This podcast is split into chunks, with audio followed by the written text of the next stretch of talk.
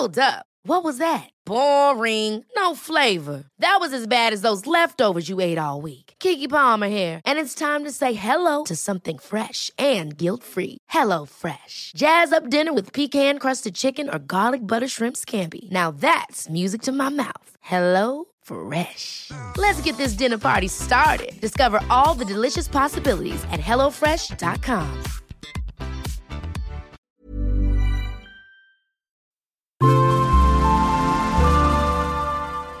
Asennemedia.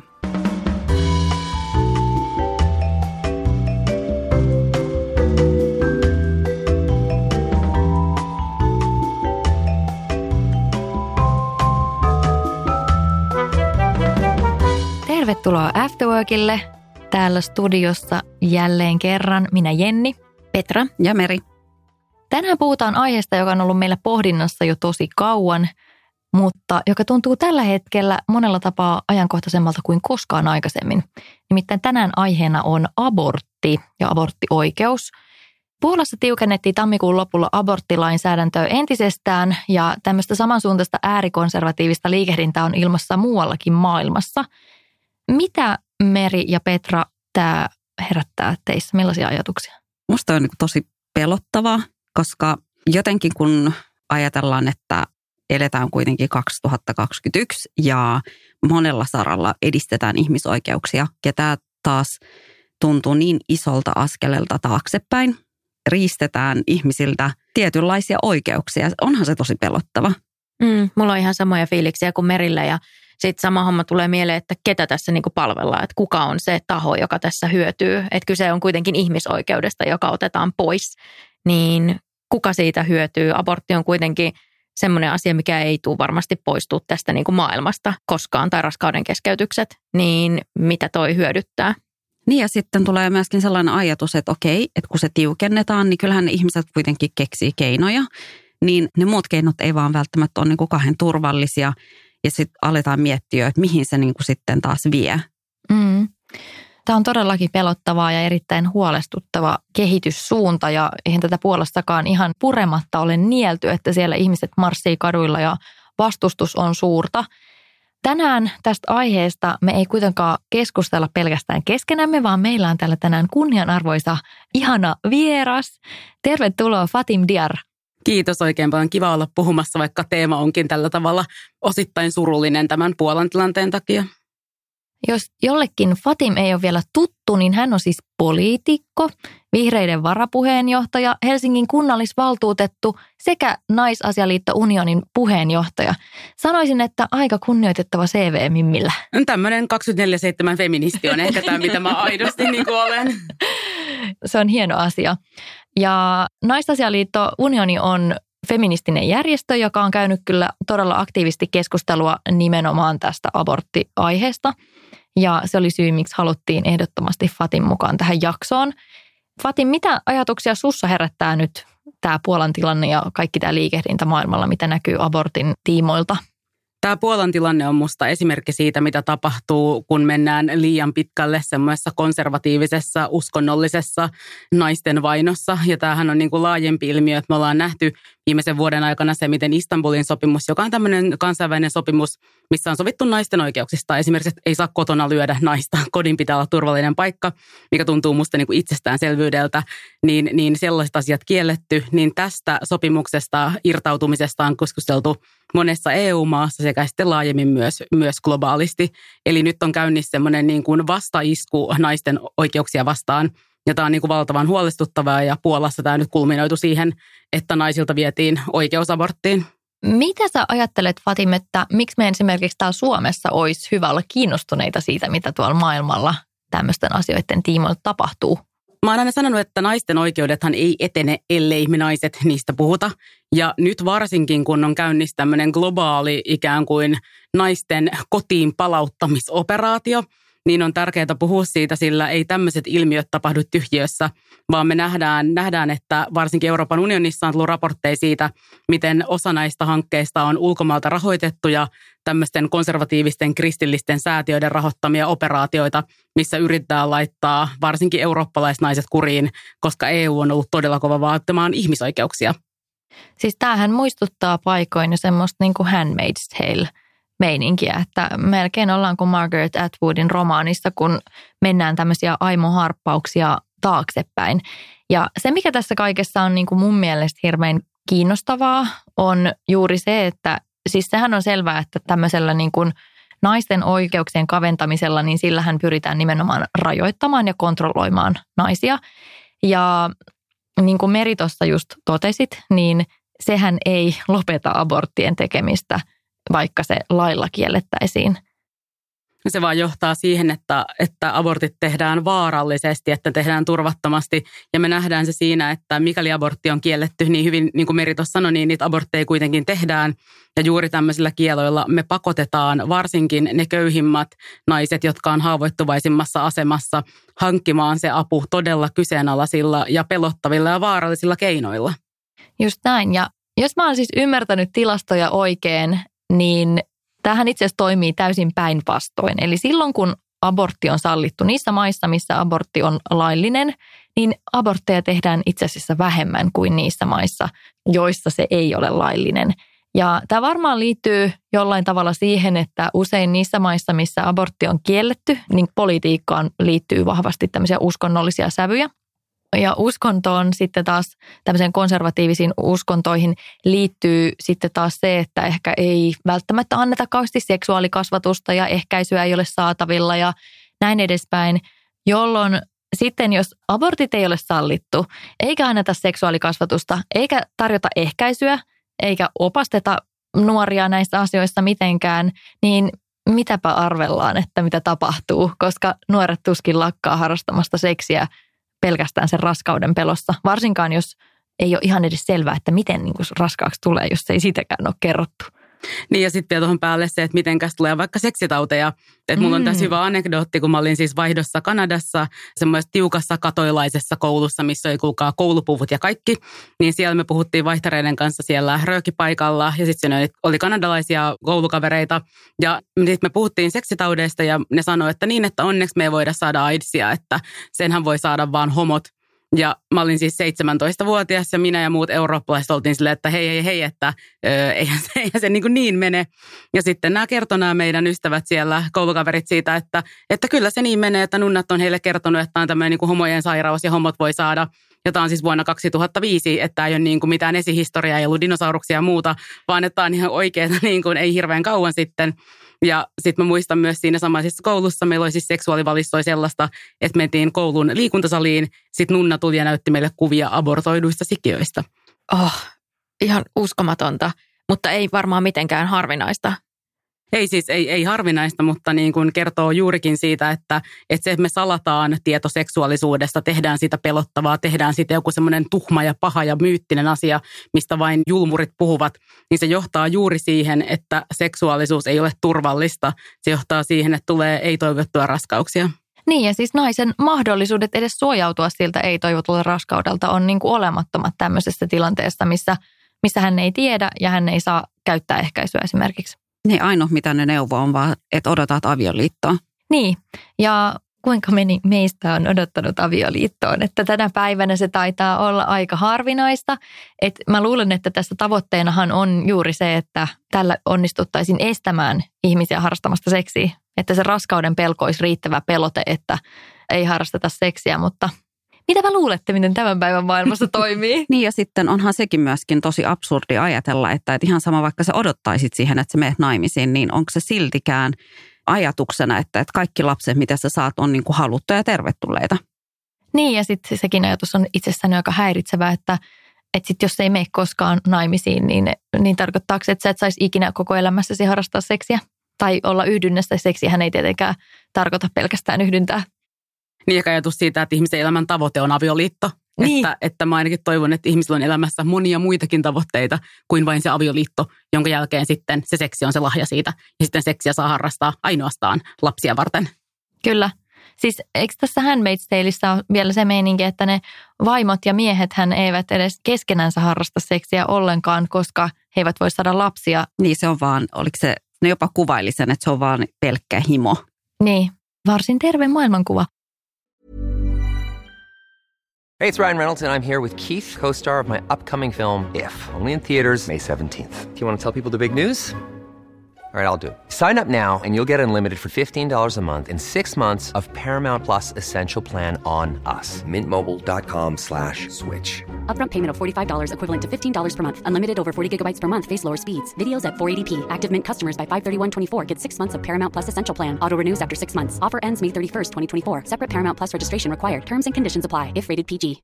One size fits all seems like a good idea for clothes until you try them on. Same goes for healthcare. That's why United Healthcare offers flexible, budget friendly coverage for medical, vision, dental, and more. Learn more at uh1.com. Mitä ajatuksia teillä herää tästä kaikesta, että minkälainen on tämän esimerkiksi aborttioikeuden merkitys naisten asemalle tai tasa-arvolle, tai varsinkin sen merkitys, jos sitä oikeutta ei ole? Sehän on, niin kuin mitä tuossa puhuttiin, niin sehän varmasti heikentää jo niiden heikossa asemassa olevien naisten asemaa, koska jos sun ainoa vaihtoehto on se, että, että sä saat lapsen ja jäät lapsen kanssa kotiin, niin todennäköisesti myöskin vähän heikentää ehkä vaikka nuorten koulutusta ja siihen, että ne vois rakentaa itselleen tasapainoisempaa elämää, jos heidät on pakotettu siihen tilanteeseen. Mm. Mm, just näin, tai jos on jotain tapahtunut, on tapahtunut vaikka raiskaus tai seksuaalista hyväksikäyttöä, minkä takia sitten on, on tullut raskaaksi. Että siinä vaiheessa ei myöskään saa päättää itse, mm. niin se kuulostaa aivan niin kuin todella julmalta ja kamalalta. No Puolassa se on vielä sallittua toistaiseksi, että nimenomaan raiskauksen ja insestin uhrit saavat. Heillä on oikeus tehdä abortti, mutta kyllä tässä herää niin kuin kysymyksiä siitä, että jos tänä päivänä ihan tämmöisessä niin sanotusti vähän vapaammassakin yhteiskunnassa, kuten Suomi, niin aika kyseenalaista se, että miten raiskauksien uhrit saa oikeutta, niin vähän veikkaan, että saavat aika paljon huonommin sitten niin tuollaisissa maissa. Ja eiköhän siellä löydetä joku keino vastuuttaa sitä naista siitä tilanteesta, että onko sitten itse jotenkin vietellyt tai houkutellut tai pukeutunut väärin tai mitä ikinä se sitten voikaan olla ihan tätä perusretoriikkaa, mitä Suomessakin käytetään tämän raiskauskulttuurin yhteydessä. Mutta mitäs ajatuksia Fatimilla on? Niin, ehkä se, että toisena esimerkkinä voin sanoa sen, kun mä oon ollut töissä tämmöisessä opiskelijärjestöissä aiemmin, niin me käytiin Irlannissa matkalla ja silloin Irlannissa ei ollut vielä laillista naisten saada raskauden keskeytystä, jolloin silloin tämä irlantilainen opiskelijajärjestö, yliopisto-opiskelijoiden järjestö joutui salakuljettamaan maahan raskauden keskeytyspillereitä, jotta opiskelijat pystyivät keskeyttämään raskauden, koska näillä opiskelijoilla ei ollut varaa matkustaa Englantiin hankkimaan aborttia, vaan että piti niin kuin maanalaisia kanavia pitkin tuoda sit raskauden keskeytykseen tarvittavia lääkkeitä. Ja tämä on musta hurjaa. Mun mielestä tämä kertoo myös sen, niin kuin juuri hyvin puhuitte siitä taloudesta puolesta, että on niin kuin varsinkin niille naisille, kello on pienemmät taloudelliset resurssit, tämä on juurikin heille, tämä on valtava, valtava lyönti. Mm. Ja hyvä kysymys on niin kuin se, että kenen etua se lopulta palvelee, että naiset – jotka ei halua äidiksi tai jotka jostain syystä ole kykeneviä äidiksi, niin pakotetaan äitiyteen. Et se ei ainakaan ole sen lapsen etu. Ei se ole varmasti kenenkään etu, se on yhteiskunnankaan etu. Ja kyllä mä ajattelen, että parhaiten menestyy ne yhteiskunnat, jossa ihmiset voivat unelmoida ja mennä unelmiaan kohtaan ja rakentaa sellaisen elämän, kun he haluaa.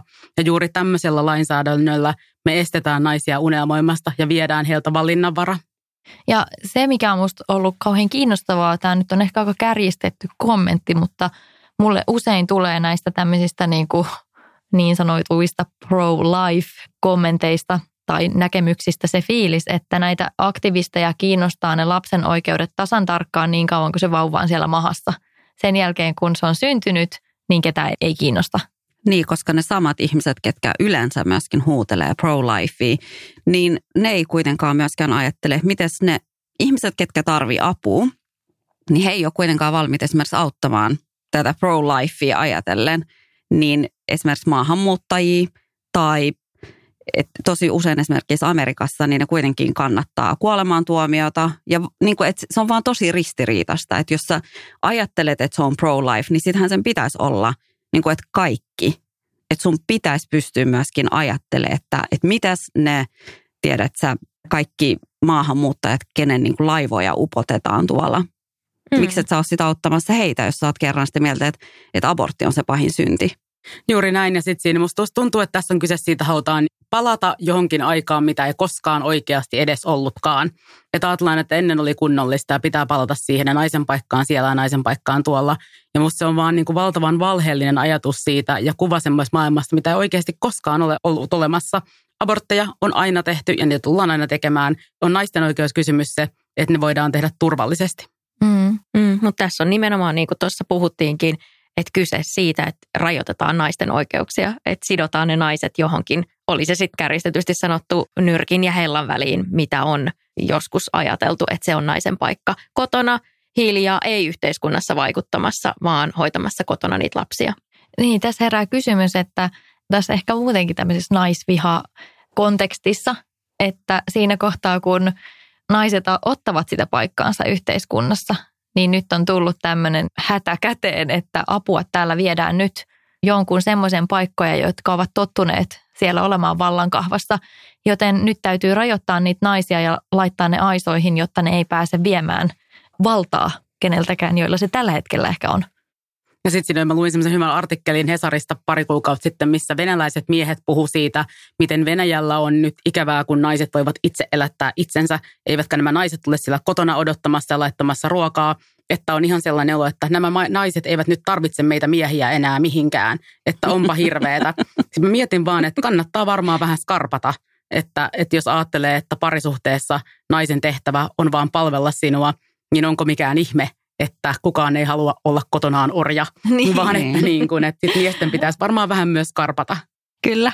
Niin ja sitten jos mietitään tätä ajatusta niin päin, että siihen, että nainen on raskaana, kuitenkin tarvitaan se myös ehkä se mies siihen, niin voishan tätä niin kuin kääntää. Eletään kuitenkin 2021, että miksei sitten vaan rajoitetaan sitä, että laitetaan sitten miehillä piuhat kiinni siksi aikaa, että, että ne on vaikka tarpeeksi vastuullisia hankkimaan lapsia, niin eikö se niin kuin vähentäisi tätä aborttia paljon enemmän. Just näin, ja sitten mä mietin sitä myös, että eikö se ole ristiriitasta, että ehkäisy on lähetty nimenomaan tuosta naisten päästä niin kuin periaatteessa, koska mieshän voi siittää siis vaikka kuinka monta lasta yhden vaikka päivänkin aikana, mutta nainen voi kantaa vaan periaatteessa, no totta kai voi olla kaksosia ja kolmosia, mutta siis kerrallaan yhtä lasta sen yhdeksän kuukauden. Et, eikö tämä kannattaisi ajatella vähän niin kuin Meri sanoi, että, että niinpä, että mitäs ne miehet sitten?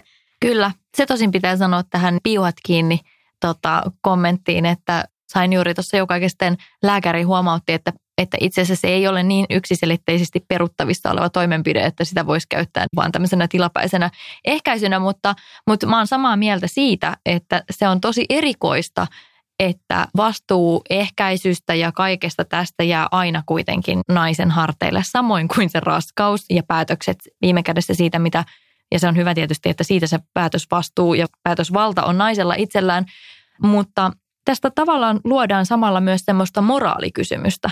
Sellaista, että niin kuin onko nyt sellainen siveellinen ja hyvä nainen.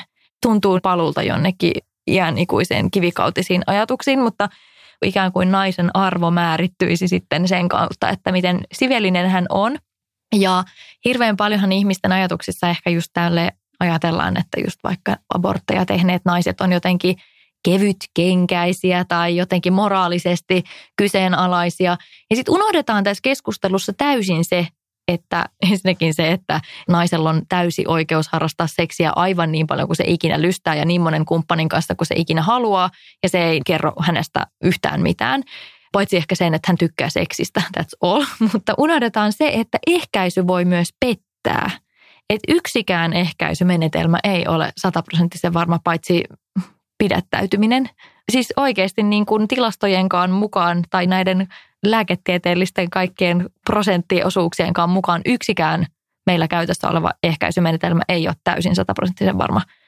Ja se on aina vielä vähän epävarmempi, kun sitä käyttää ihmiset, jotka sählää ja ei ole laboratorioolosuhteissa, missä nämä todennäköisyydet on mitattu. Ja sitten kun se käyttää vielä nuoret ihmiset mm. ja jotenkin se, että teillä vähän on opettelua ja kokeilua ja ja itse niin kuin toivon, että kaikki ihmiset sitten kun tuntuu siltä, että on valmis myös kokeilee oman seksuaalisuutensa kanssa ja suhtautuu seksiin iloisena asian, joka tuo elämään paljon riemua ja iloa, eikä jonain niin kuin pelottavana hirviönä. Ja juuri sen takia se, että me mystifioidaan ja pidetään seksiä ja seksuaalisuutta tabuna, niin musta se on paljon vaarallisempaa, kun se suhtaudutaan siihen asiana, mikä se on. Seksi on kivaa, seksi on hauskaa, kannattaa harrastaa sitä turvallisesti. Tässä on keinot siihen, käyttää niitä keinoja. Meillä on usein ehkä semmoinen ajatus, että täällä Suomessa tämä aborttiasia on tosi hyvin hallussa. Ja tästä on nyt kuitenkin viime aikoina kuulunut toisen näköisiäkin ääniä. Haluaisit sä Fatim kertoa siitä, että mikä on Suomen aborttilainsäädännön tilanne? No sehän on hassu tavallaan, että kun Suomea pidetään tämmöisenä tasa-arvon mallimaana. Usein tulee tämmöinen lause, että Suomi on tasa-arvon mallimaa. Katsokaa meidän puolueiden puheenjohtajia, mahtavia naisia siellä, naisia täällä. Mutta kun me katsotaan meidän aborttilainsäädäntöä, me huomataan poikkeus. Tilanne on sellainen, että meillä on yli 50 vuotta vanha aborttilaki. Ja sehän on aika hassua, että kuinka se onkaan niin vanha, mutta silloin kun se tuli voimaan, se oli yksi Euroopan modernein ja kaikista niin kuin hienoin ja se oli järkevä, se oli liberaali, se oli kunnollinen. Sen jälkeen aika on mennyt eteenpäin, mutta mitään ei ole tehty. Ja tämä on johtanut siihen, että ennen tätä Puolan tempausta meillä oli yksi Euroopan kaikista vanhanaikaisimmista aborttilainsäädännöistä. Ja ongelma on se, että meidän aborttilainsäädännössä vaaditaan kahden lääkärin lausunto siitä, että ihminen saa raskauden keskeytyksen sekä sitten tarvitaan peruste. Eli naisen pitää keksiä syy, eli peruste sille, minkä takia hän haluaa abortin. Ja yleensä siihen kirjataan tämmöinen sosiaalinen syy – joka oikeastaan ei tarkoita yhtään mitään. Että se on tällainen niin kuin ylimääräinen asia, mikä siinä on. Ja nykyään tällaista puolta ei ole enää oikeastaan lähestulkoon missään, vaan abortti lähtee Euroopassa nykyään naisen itsemääräämisoikeudesta siitä, että nainen ilmoittaa haluaisin larhaskauden keskeytyksen ja hän sen sen jälkeen saa. Ja tämä kahden lääkärin lausunto on myös turha nykyään sen takia, että ennen nämä raskauden keskeytykset tehtiin synnytyssairaaloissa. Eli sun piti mennä sinne synnytyssairaalaan, missä kirurginen operaatio sitten toteutettiin. Nykyään yli 90 prosenttia ei enää ole tällaisia. Eikö nykyään suurin osa tehdään niin kuin lääkkeellisesti? Joo, tehdään lääkkeillä ja, ja sen pystyy ihan hoitamaan niin kuin päivälääkärikäyntinä. Ja totta kai siinä, kun lainsäädäntöä tullaan todennäköisesti uudistamaan, niin me tarvitaan siihen se tuki sinne paikalle niin, että jos haluat keskusteluapua, sitä on saatavilla. Aivan. Missä mennään tällä hetkellä? Tästähän oli se aloite, kansalaisaloite tämän asian puolesta, että tätä päivitettäisiin nykyaikaan, tätä Suomen aborttilainsäädäntöä. Kyllä, ja mä oon tosi riemuissaan siitä, me tehtiin tämmöinen oma tahto kansalaisaloite raskauden keskeyttämislain uudistamisesta ja saatiin siihen mukaan niin kynekologit, niin kätilöt ja saatiin se eduskunnalle nytten, kerättiin 50 000 nimeä ja nyt käytiin luovuttamassa se eduskunnalle. Ja tämä tarkoittaa sitä, että nyt se menee eduskunnan lainsäädäntökoneiston läpi, missä katsotaan, että onko se järkevä teksti. Voin kertoa, että on. Totta kai nokkelina feministeenä me hommattiin juristit katsomaan, että se on asiallinen teksti, joten se on sitä. Ja nyt se menee eduskunnan käsittelyyn ja sitten siitä annetaan viralliset lausunnot. Ja tämän jälkeen eduskunta tulee siitä suuressa salissa äänestämään. Mutta uskon, että se menee läpi sillä. Ollaan tavattu eduskuntapuolueet ja vastaanotto on ollut melkein kaikissa puolueissa positiivista.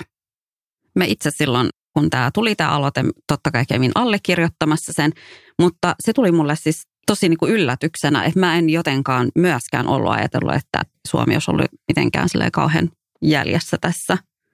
Niin, ja onhan se aika mielenkiintoista, niin että nyt tässä vaiheessa enää About Puola on meitä jäljessä tässä. Niin. Että mm. tuota, jotenkin itse toivoisi, että kun Suomi on aloittanut taipaleensa semmoisena tasa-arvon mallimaana – niin että me edelleenkin haluttaisiin olla siellä kärkijoukoissa ajamassa tasa-arvon asiaa sen sijaan, että me yhtäkkiä niin kuin jäädään siinä kelkassa sinne hännille ja laahataan perässä.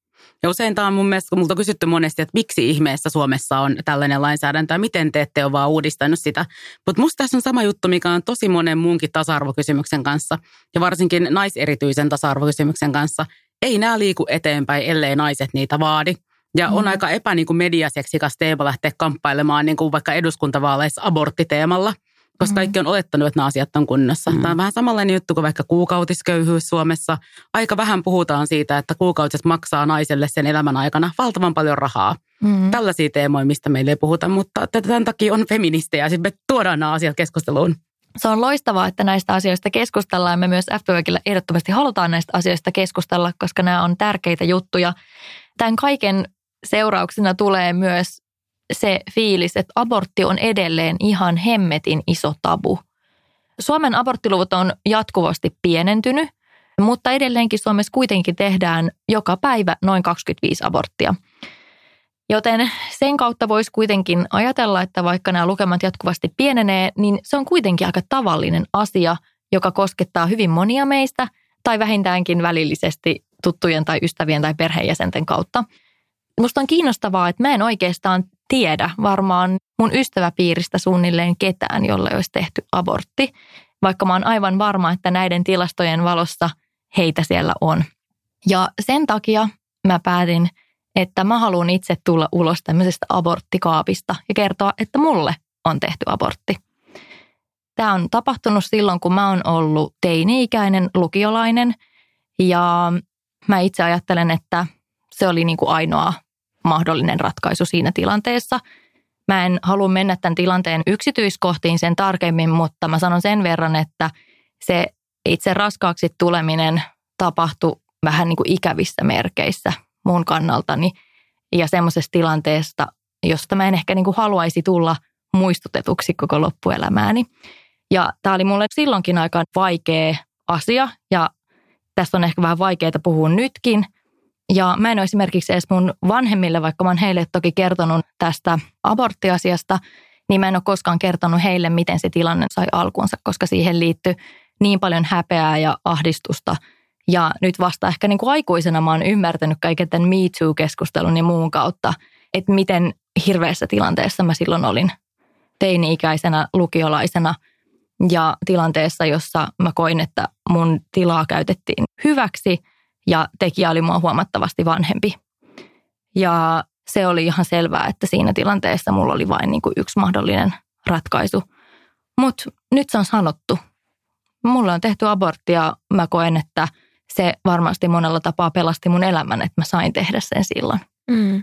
Tosi rohkeata Jenni, kun kerrot. Saanko mä kysyä, että pääsit sä silloin juttelemaan kenenkään kanssa? Tarjottiinko sulle jutteluapua? ei tarjottu.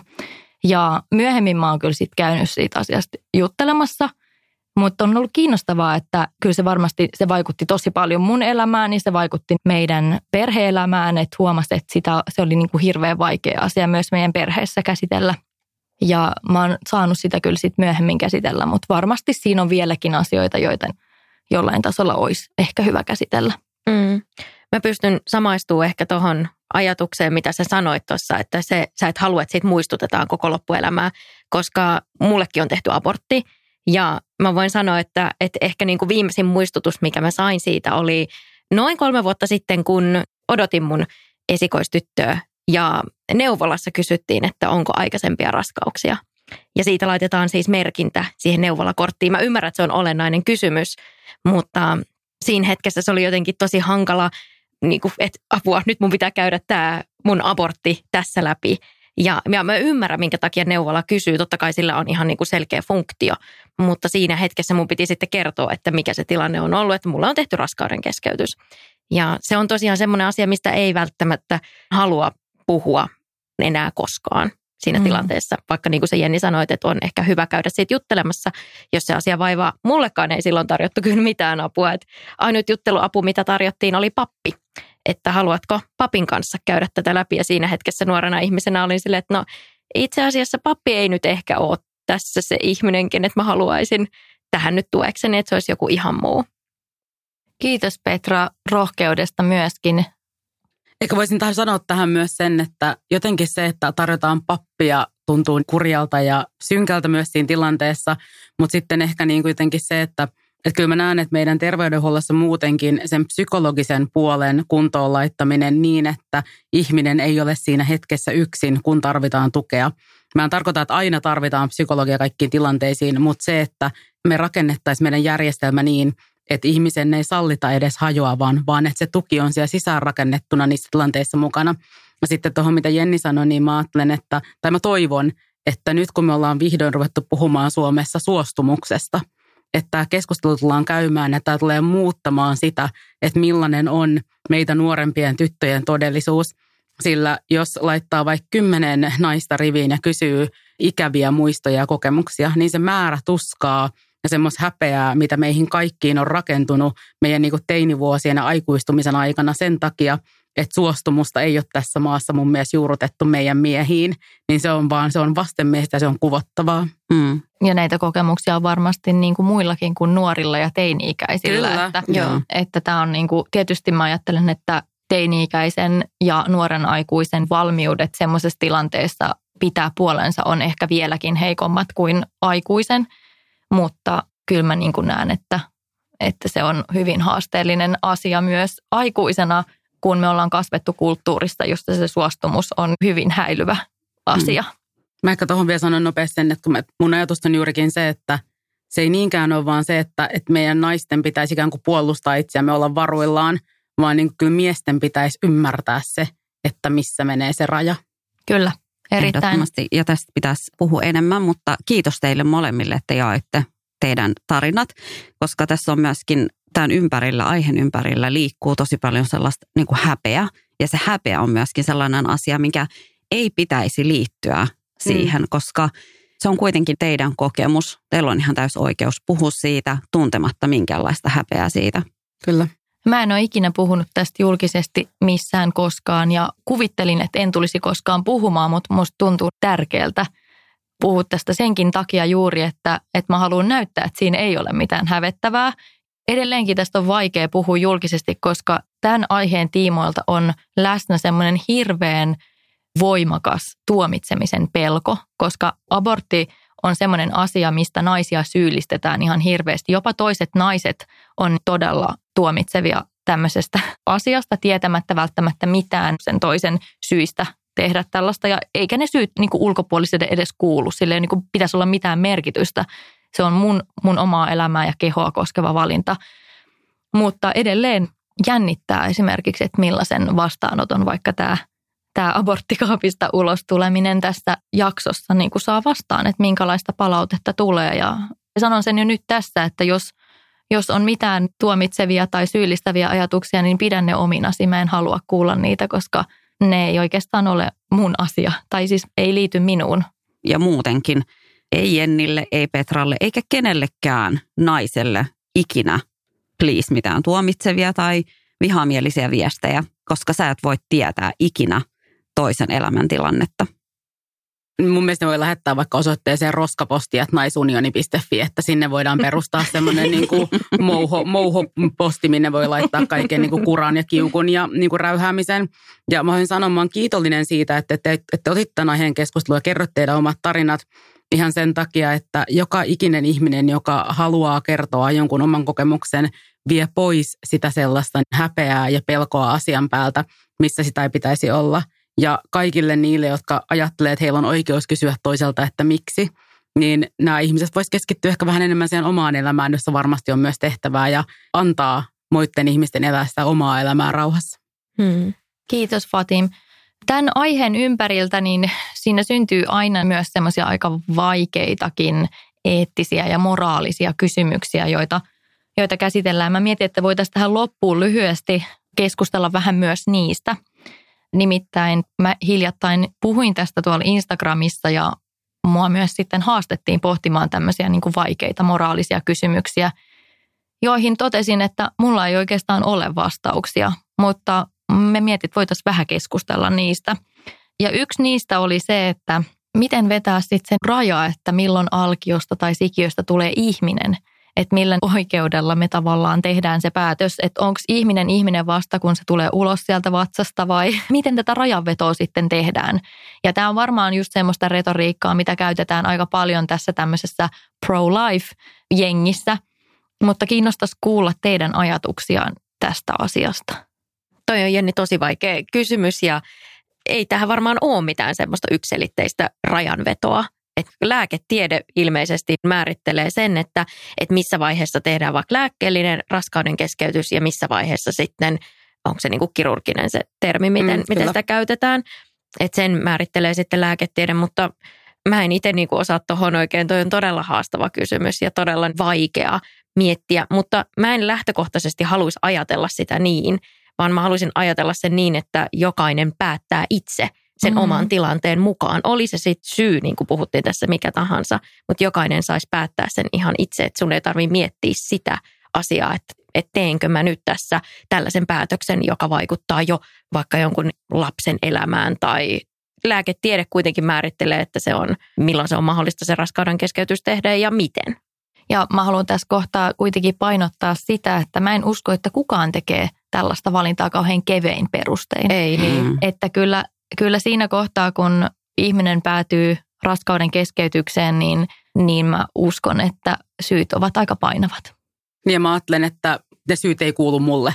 Mm. Että oli ne mitkä mm. tahansa, oli ne kuin painavat tai keveät, niin nekään ei kuulu mulle. Että mun Aivan. mielestä on ihmisoikeuskysymys, mutta mä ajattelen tämän sillä tavalla, että meillä on erilaisia lääketieteellisiä määreitä sille, kuinka monen viikon kohdalla saa tehdä sen raskauden keskeytyksen. Ja ne varmasti on ihan järkevät. Tässä asiassa on kuitenkin lopulta kysymys haittojen minimoimisesta. Ja sen takia nämä viikkomäärät on laitettu siihen. Ja mä näen, että tässä on kysymys ihmisoikeuksista siitä, että jos, me ei, jos meillä ei ole jotain järkeviä viikkoja siihen, mihin asti niitä pystyy tekemään, niin sitten naiset on tuolla henkareiden kanssa vessassa. Ja siinä ei Mm. ole taas sit mitään järkeä. Mm. Nämä on todella vaikeita kysymyksiä ja siihen perään heitän nyt sitten toisen äärimmäisen vaikean kysymyksen, joka liittyy sitten taas vammaisten oikeuteen syntyä ja elää, koska monissa tapauksissa esimerkiksi, jos näyttää siltä ultraäänitutkimuksissa ja muista silloin, kun nainen on raskaana, että lapsi saattaisi esimerkiksi syntyä vakavasti vammaisena tai vammaisena. Ja jossakin tapauksessa esimerkiksi lääkärit saattaa suosittaa tämän sikiön abortoimista tai raskauden keskeytystä siinä kohtaa, jos näyttää, että, että lapsella on esimerkiksi tai tällä sikiöllä huonot todennäköisyydet vaikka selviytyä hengissä eläväksi lapseksi asti, synnytykseen asti, niin, niin mitä ajatuksia tämä herättää teistä, koska sitten näissä tapahtuu myös virheitä välillä. Tiedän itsekin tapauksen, että, että tämä odottava äiti on uhmannut tätä lääkärin ohjetta ja synnyttänyt lapsen ja lapsi olikin täysin terve vaikka lääkäri oli suosittanut tätä raskauden keskeytystä, mutta hänellä oli sellainen tilanne, että tämä oli hänen varma, todennäköisesti viimeinen mahdollisuus saada lapsi. Ja hän koki, että, että hän ei voi tässä kohtaa ottaa sitä riskiä, että hän keskeyttäisi sen ja sitten se olisi hänen kohdaltaan siinä. Ja onneksi ei keskeyttänyt, koska hänen haave toteutui ja hän sai terveen lapsen. Mutta sitten jos se lapsi ei olekaan terve, niin mitäs sitten? No mä voisin kuvitella, että on varmaan toi on niin kuin yksi vaikeimmista asioista, mitä ikinä joutuu pohtimaan. Mutta mä myöskin kyllä uskon siihen, että ihmiset on loppujen lopuksi aika rehellisiä itselleen, että, että onko heistä siihen, niin että onko vaikka valmiudet tai että kestääkö mielenterveys esimerkiksi sitä, että sä hoidat jotain koko loppuelämässä.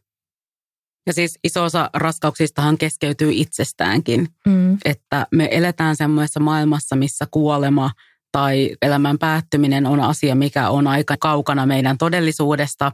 Ja myös siinä, että suuri osa niistä raskauksista, mitkä Suomessa viedään loppuun asti, niin ne eivät pakosti luonnollisessa ympäristössä koskaan edes loppuun asti pääsisi. Mä en tässä sano, että lapsen, jolla on kehitysvamma, ei pitäisi syntyä, vaan mä sanon tässä sitä, että näin ei aina tapahtuisi. Ja sitten mä sanon tässä myös sitä, että kuitenkin siinä on kysymys siitä naisesta, hänen kehostaan ja hänen elämästään, joten sen naisen pitää voida ja saada tehdä se päätös. Mä oon, mä oon täysin samaa mieltä. Ja, ja tuli tästä sun kommentista Fatin mieleen se, että kun sanoit, että länsimaisessa lääketieteessä ollaan muutenkin aika kaukana siitä, että elämä ja kuolema olisi sillä tavalla niin kuin luonnollista, että mehän, mehän niin kuin, jos me elettäisiin luonnossa ja ei olisi sairaaloita ja lääkäreitä ja lääkkeitä, niin aika monen elämänkaari olisi paljon lyhyempi jo lähtökohtaisesti. Että mehän jo tällaisenaan pitkitetään elämää molemmista päistä – jos mietitään, että jos lapsi syntyy vaikka keskosena tai, tai sitten niin kuin elämän loppupäässä mm. tai sairauksien äärellä, että mikä on loppupeleissä sitten edes luonnollista? Niin, että me ollaan aika kaukana siitä luonnollisesta, mm. mutta toisaalta en mä halua, että me palataankaan myöskään minnekään tonne metsään elämään. Että, Niin. Mutta että tässä on tasapainottelua sen kanssa, että mitkä on meidän toiveet, haaveet ja mikä on todellisuus ja mitkä on todellisuuden rajat. Just näin. No sitten aborttikeskustelua ei voida käydä keskustelematta myös miesten oikeuksista. Entäs miesten oikeudet? Mitäs siinä vaiheessa, kun nainen onkin raskaana, niin missä on miehen oikeus osallistua tähän päätökseen, että syntyykö se lapsi vai ei? Mun mielestä aina voi keskustella asioista, jos on vaikka parisuhteessa ja se lapsen saaminen mietityttää. Mutta siis ihan oikeasti tämä on absurdia, koska edelleen naisella on kohtu, nainen kantaa sen lapsen, naisen elämä, naisen vartalo. Nainen tekee silloin sen lopullisen päätöksen. Mutta totta kai aina, jos on parisuhteessa ja lapsen saaminen mietityttää vaikka molempia ja se mun mielestä silloin siitä pitää voida molempien keskustella, totta kai, mutta se päätös pitää ehdottomasti olla tietenkin sen naisen. Niin onhan siinä se, että kun se lapsi syntyy, niin tilastojen valossa ystävät hyvät, eihän se ole se mies, joka sitä hoitaa kuitenkaan. Että et, et valitettavasti edelleen naiset ottaa suuremman vastuun lapsen hoitamisesta ihan siihen niin kuin täysi-ikäisyyteen asti. Että ei ne miehet kuitenkaan sit lopulta hoida tilastollisesti omaa vasta. Totta kai on ihania miehiä, jotka niin tekee, mutta että näin ei ole. Ja sitten mä kyllä ajattelen jotenkin sillä tavalla, että se on naisen keho, se on naisen vastuu ja muutenkin sitten, jos on parisuhteessa, niin kyllähän se on todellakin reilua kertoa sille kumppanille, että, että on raskaana ja että mikäli aikoo tulla raskaaksi, että en pidä sellaistakaan niin kuin järkevänä, että salaa kumppanilta hankkiudutaan raskaaksi. Se on musta niin kuin julmaa ja epäoikeudenmukaista, mutta sitten toisaalta, että jos harrastaa seksiä toisen ihmisen kanssa, niin kyllä silloin myös miehellä on vastuu siitä, että luulisi miesten tietävän, mitä tapahtuu, kun sperma lähtee liikenteeseen. Siinä voi tapahtua hedelmöitys. Niin, että siis aina kun harrastaa seksiä, niin on olemassa raskaaksi tulemisen mahdollisuus. Oli ehkäisykäytössä tai ei. Niin ja sitten on se toinen puoli myöskin, mistä puhutaan, että mitä sitten, jos se nainen haluaa sen lapsen, mutta, mutta mies ei, niin puhutaanko me silloinkin miesten oikeuksista vai onko se silleen, että naisen keho ja naisen päätös?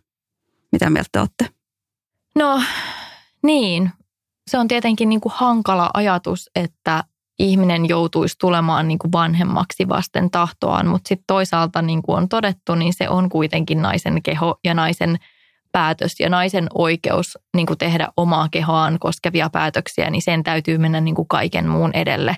Ja jos on tämmöinen tilanne, niin sitten tietysti on hyvä niin kuin keskustella siitä, että, että mitkä oletetaan tai odotetaan, että on tämän miehen velvollisuudet tai, tai rooli siinä kuviossa – Äh, mutta niin kuin, se on valitettavaa, että, että jotkut miehet ehkä joutuvat niin kuin tähän rooliin haluamattaan ja joutuvat ehkä esimerkiksi sitten niin kuin taloudellisia velvollisuuksia kohtaamaan sen, sen asian tiimoilta, mutta silloinhan se ei ole kuitenkaan se nainen, jo, jo, jonka etua siinä palvellaan ja ajatellaan, vaan se lapsi. Sitten kuitenkin täytyisi niin kuin muistaa, että että esimerkiksi elatusvelvollisuus on kuitenkin niin kuin sen lapsen hyväksi. Mutta, mutta nämä, on, nämä on tosi vaikeita kysymyksiä ja itse on kuitenkin ottanut sen riskin, että harrastaa seksiä jonkun kanssa, niin silloin on aina olemassa sitten myös se riski, että, että se raskaus tapahtuu. Ja tästä syystä mietinkin sitä, että ehkä tämmöiset asiat ainakin parisuhteessa, niin olisi hyvä käydä keskustellen läpi, että mitä sitten, jos näin sattuisi käymään, että millä linjoilla ollaan. Sehän ei takaa sitä, että välttämättä sitten tämmöisen tilanteen oikeasti tullessa eteen, niin voisi olla varma siitä, mitä mieltä siitä on, mutta en tiedä, mitä, onko teillä muilla fiksuja ajatuksia tästä? No ehkä mä ajattelen niin, että toiseen laukeaminen ei ole mikään ihmisoikeuskysymys. Että seksiä voi harrastaa niin monella eri tavalla, jos, on, jos ei oikeasti halua lasta – niin sitten ehkä ei tarvitse laueta sellaisiin paikkoihin, missä raskaus voi tapahtua. Et sitten voi myös niin kuin, tulla jonnekin muualle ja seksiä voi harrastaa todella hyvin ihan seksiä myös ilman penetraatiota. Että nämä on niin kuin sellaisia asioita, mitä voi myös puuhata, jos ei missään nimessä halua lisääntyä. Että kyllä siihenkin on keinot. Mutta sitten tosiaan ajattelen, että, että viisasta on vaan käydä se keskustelu, sopii pelisäännöt ja sitten roiskia sinne, minne on sovittu, että saa roiskia. Tämä on hyvä päättää. Mä olin juuri sanomassa, että tämä on täydellinen loppukaneetti tälle jaksolle. Kiitos Mimit ihan todella hyvästä keskustelusta ja suurkiitos Fatim, että sun kiireisestä arjesta sait meille lohkaistua hetken ja tulit mukaan tähän keskusteluun. Keskustelu jatkuu Instagramin puolella. Löydätte meidät siellä nimellä Afterwork Podcast, eli tulkaahan sinne jakamaan omia ajatuksianne tämän päivän keskustelun teemasta. Kiitos Mimmit ja heipsis ensi viikkoon. Heippa. Ciao. Moi.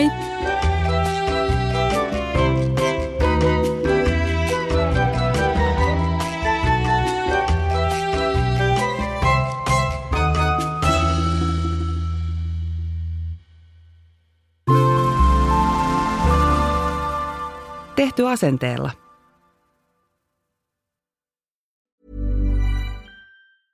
Even when we're on a budget, we still deserve nice things. Quince is a place to scoop up stunning high-end goods for 50 to 80% less than similar brands. They have buttery soft cashmere sweaters starting at $50, luxurious Italian leather bags, and so much more. Plus, Quince only works with factories that use safe, ethical, and responsible manufacturing. Get the high-end goods you'll love without the high price tag with Quince. Go to quince.com slash style for free shipping and 365-day returns. Hold up. What was that? Boring. No flavor. That was as bad as those leftovers you ate all week. Kiki Palmer here, and it's time to say hello to something fresh and guilt-free. Hello Fresh. Jazz up dinner with pecan-crusted chicken or garlic butter shrimp scampi. Now that's music to my mouth. Hello Fresh. Let's get this dinner party started. Discover all the delicious possibilities at hellofresh.com.